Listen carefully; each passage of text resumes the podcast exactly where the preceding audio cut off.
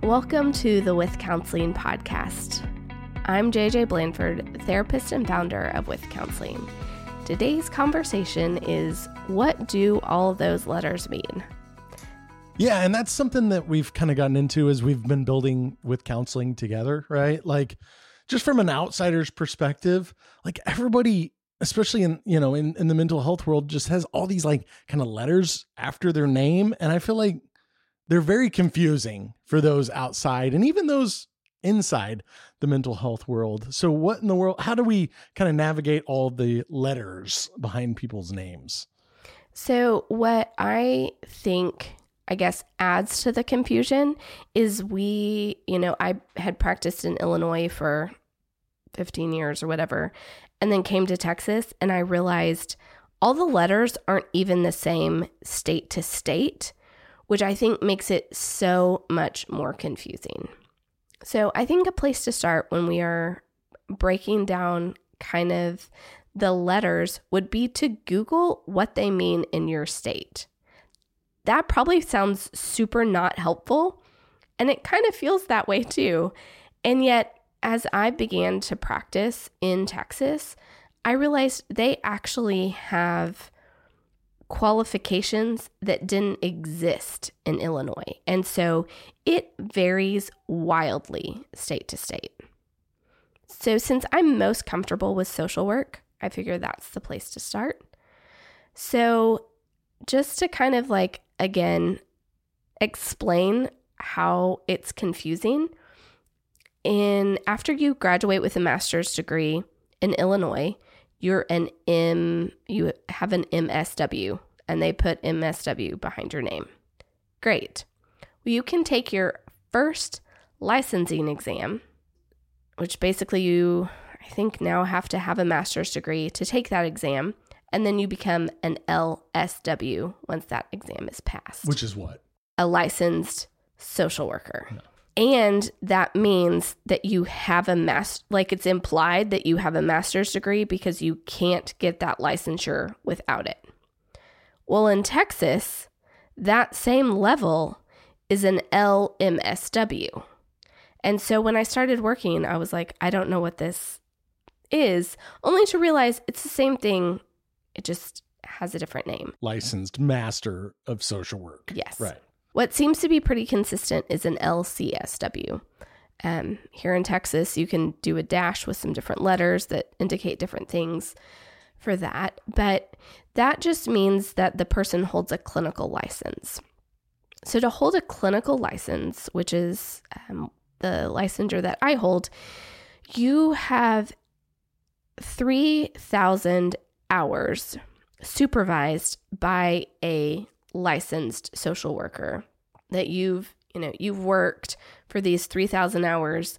They sign off that you are worthy to do social work and then you have to take another licensing exam um, to get that lcsw and so when you're looking for a therapist these are kind of the things that you want to be thinking about. Are you fine with someone who's you know working towards their 3,000 hours.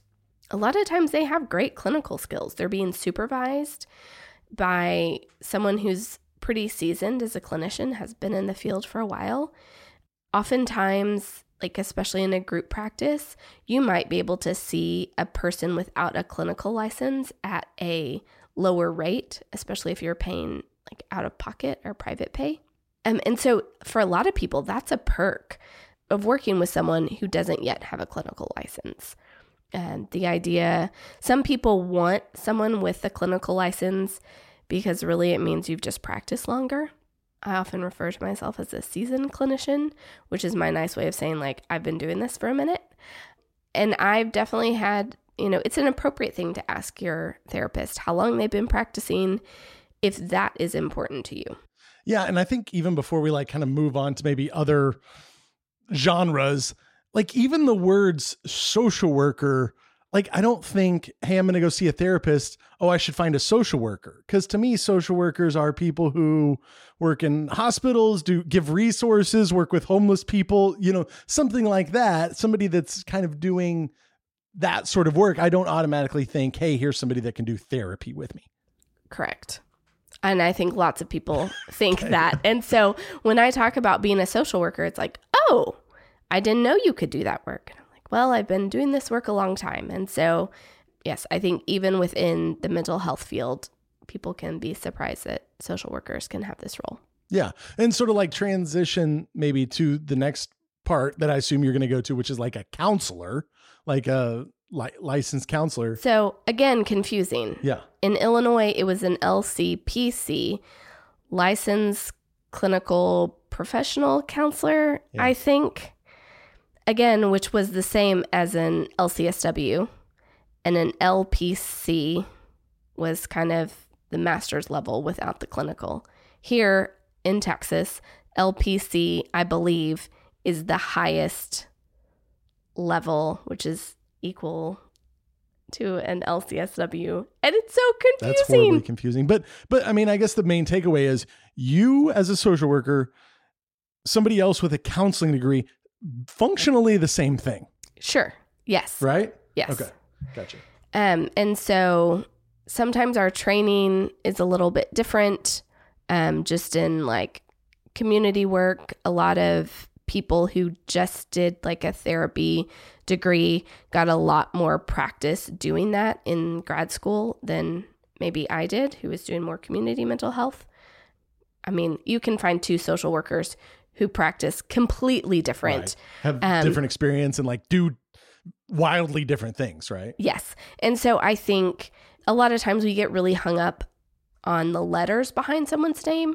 And it's really like the person doing, like, I don't even know that most people who see me know that I'm a social worker or really care.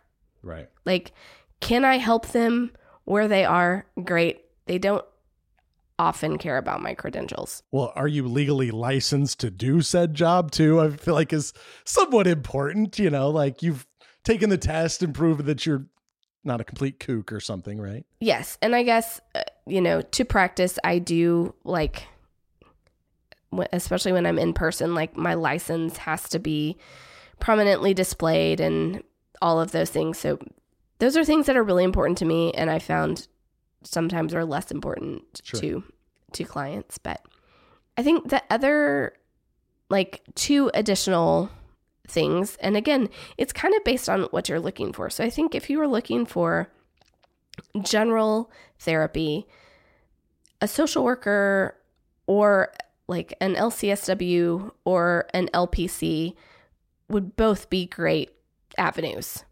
And, you know, then based on level of experience, you can look at, um, you know, those sorts of things on people's bios. And even what they specialize in, that sort of thing, right? Yeah. Correct. But I think LMFT, licensed marriage and family therapist, some people who are wanting to do couples work or families work seek out an LMFT just because their experience may lend more to that.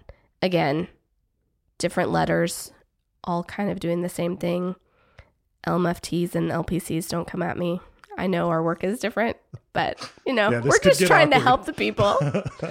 um, and then there's also Sorry, but but it's not like you have to have an LMFT to see couples or uh or families. Correct. Right? Any any counselor, any social worker could do that. An LMFT is just a little more specially trained specifically in th- those instances. But it's not like they're the only ones that can see those groups of people. correct.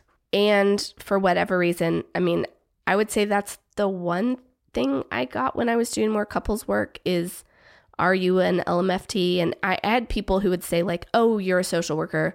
I'd prefer not to work with you. We're looking for someone more specialized, which I'm always like, totally fine. Find the person, you know, that you feel most comfortable with. And then I think just an additional certification, honestly, it was in Illinois, and I haven't looked into it much in Texas because it's not my jam, but it's uh, CADC. Addiction counseling Yes. functionally, right? Yes. And so oftentimes, if a client is coming to me with addiction as their primary concern, I would send them to a social worker or an LPC who has additional substance abuse training. For myself, that is not something that I'm confident in as being someone's primary concern. And so it's another acronym that kind of helps point you in a way that might be beneficial. And so the reality is, I think to some people, the letters really mean a lot. And there are definitely people in LCSW and LPC camps who wear their letters with great pride and kind of belittle people in other professions or that hold different license. And I think part of it's just figuring out what's important to you. And again, I don't think there's a right or a wrong way to go about finding a therapist. I also think you can just Google the letters behind someone's name and get kind of an idea of what their experience, what their training is. I also think you can ask people. I had plenty of people who would say, Oh, you look kind of young, which was a compliment. And the older I've gotten, you know, I maybe have heard a little bit less, but they're just asking, like, do you have the experience to walk with someone who's a little farther in life than you are? And so I think it's always appropriate to ask your therapist kind of what their experience is, how long have they been practicing, in what capacity. Those are all really okay questions to ask. Yeah, I think that's really helpful. The, they are confusing, but I think breaking them down like that, like really kind of clears up some stuff. They're really not as complicated once you sort of like break them down into those like groups and really understand that they're functionally the same thing, really, you know, depending on level of experience and that sort of thing. But so, like, what would be the difference between somebody doing counseling, a counselor, social worker, and then a psychiatrist? Like, how did, what's the difference between those? So, I think, I think what's funny is even like I saw some people for years who would sometimes be like, okay, well, Dr. Blanford, be like, I'm not a doctor. I don't have a doctorate degree. Whereas a psychiatrist is a doctor, they have the ability to prescribe medication. I think, again, where like media has kind of confused us is a lot of times psychiatrists are portrayed as, you know, sitting with a client, you lay down on the couch, right. they take all the notes. A lot of psychiatrists, psychiatry is in high demand there is a shortage of psychiatrists. They can be really challenging to get in to see. And so, a lot of them, it's not that they don't care about their patients, but their role is medication management, in my experience. So, some people go to see a psychiatrist kind of with this idea that they're going to sit and talk. And if you're not seeing them super frequently, they do want to know like, how are your meds impacting you? How is your anxiety? How is your depression? it is not typically going to be as in depth as what you're doing with a, therapist.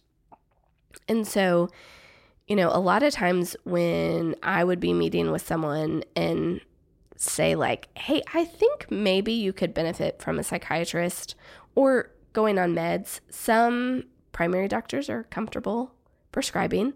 A lot of times they're going to send you to psychiatry. And so I feel like it was helping my clients understand you and I are going to keep talking and keep doing the processing. This doctor is going to meet with you, do their own eval, potentially give you medication. They're going to monitor that alongside you and I continuing to meet and doing the work and kind of some of that deep processing. And so a lot of my clients, even though we had those conversations, would come back from meeting with the psychiatrist and like, I can't believe we're not gonna, you know, continue and have all these conversations, even though I felt like I had prepped them for that. And so I think it's kind of this really beautiful, like, kind of marrying of specialties of they can do the medication. That is something I'm glad that I, you know, I'm not responsible mm-hmm. for, didn't have to go to medical school to do. And a lot of psychiatrists that I worked with required their patients to be in therapy as well because pills aren't always just the the way to resolve all the things and so they valued the work that I did and I valued the work that they did. We collaborated and so I think you know realizing like mental health is this much broader and wider system than most people think about initially and so I think even you know you might have a teenager who's seen a school psych you know, a school counselor or a school psychologist. And then for check ins at school, they're seeing me outside and have a psychiatrist. And instead of looking at that as like, gosh, this is so many providers, it's like, what a beautiful, all these different people with different expertise and experiences are coming around my kiddo to provide a lot of support. Yeah, that is cool that you have all those facets and that, um, I mean, really like a, a doctor, you know, a psychiatrist just doesn't have the time because they're dealing with more urgent sort of needs, you know. So it's cool that uh, there are those different different groups of people. I think that's I think that's really helpful and I think uh can take a lot of the um I don't know, guesswork out of, you know, finding mental health and and services for, you know, improved mental health. Yeah. Thanks so much for joining us for this episode of the With Counseling podcast. I'd love to continue this conversation. You can find me on Instagram and Facebook at Counseling With or on my website, counselingwith.com. I hope this provides some clarity about all the different letters that people carry behind their name in the mental health field. I hope this provides clarity that might help you as you navigate your own mental health journey. And please feel free if there are any questions left unanswered, reach out. I'd love to talk more.